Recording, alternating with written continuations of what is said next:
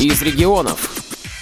В середине ноября Краснодарская краевая специальная библиотека для слепых имени Чехова совместно с краевой организацией ВОЗ провела среди команд КИСИ седьмой межрегиональный интеллектуальный конкурс «Листая мудрости страницы».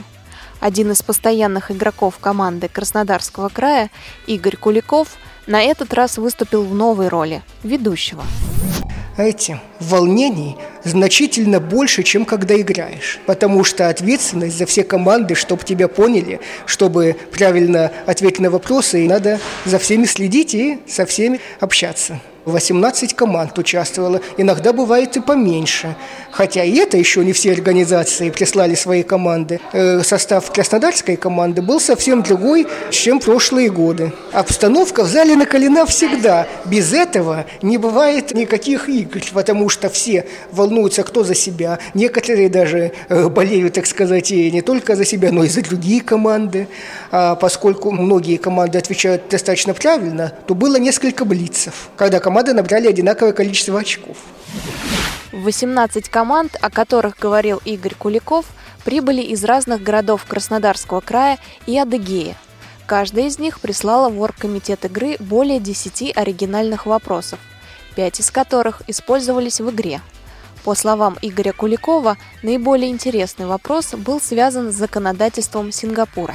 В Сингапуре э, местный житель может купить новый автомобиль только в том случае, если оплатит его уничтожение или сделает что?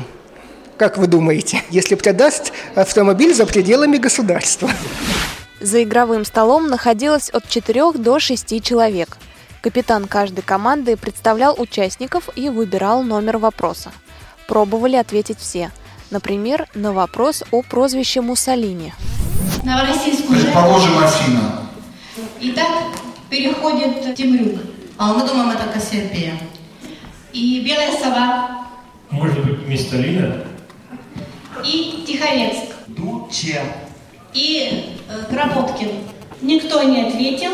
Я озвучиваю ответ. Джульетта.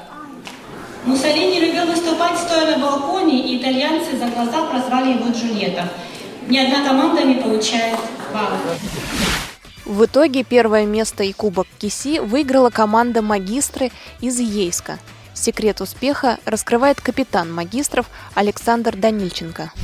Через труд все добывается. Что-то из радио, теле, из книг.